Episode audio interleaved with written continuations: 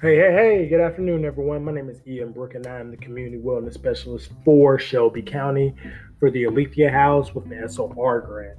And today I will be briefly talking to you about a workshop that I'm trying to jumpstart, trying to create, trying to implement within Shelby County called MIC. It's an acronym, it stands for Make It Count or Make It Creative. Haven't decided, but it will be called MIC. Um, I'm aware that we are living in a pandemic, in the middle of a pandemic right now, as well as a lot of social protests going around. So I understand that it's it, it can be stressful in communities as well as within families, relationships.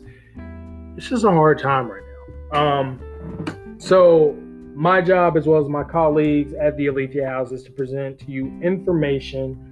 Um, as well as resources for the community to look into, to take advantage of, to, to just know um, to be in the know and be aware. Um, as far as the MIC and the workshop, I'll give you a little background on it. Um, I have worked with teens as well as in adults within the community and found that there seems to be a disconnect between student and teacher or even adult and child. I believe that this disconnect is the inability to present information in a relatable way or promoting the student slash child to think critically or even creatively. I feel that creative thinking is important in the development of a positive perspective. Students are taking core classes, but are given very few opportunities to think creatively or thinking outside the box. I feel that one true way to relate and find common ground is through music, because music is a universal language. Whether it's a song you like or a song you don't like, music allows us to tap into our creative brains and allows us to express ourselves creatively through dance, memorizing song lyrics, or just by discussing why you like or dislike the song or artist. Music allows us to search within ourselves to find meaning as well as to share perspective. Through embracing the creative arts and tapping into the creative aspect of an individual, I believe a person can gain a different perspective, which is useful in prevention work. I also believe this allows one to tap into their own creative side and share their perspectives, which could inspire someone else to tap into that creative element as well. This is especially valuable during these difficult times.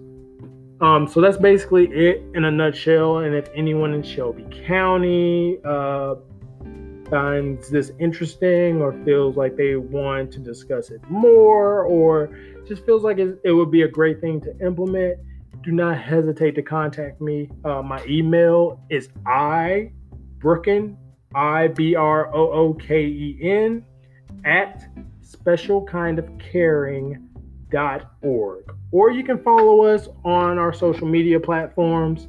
On Instagram, it's CW Prevention. And on Facebook, it's Aletheia House Community Wellness. Um, please do not hesitate to contact us. We are always available. We're always here to help. We're always here to try to impact the community the best and positive way that we can.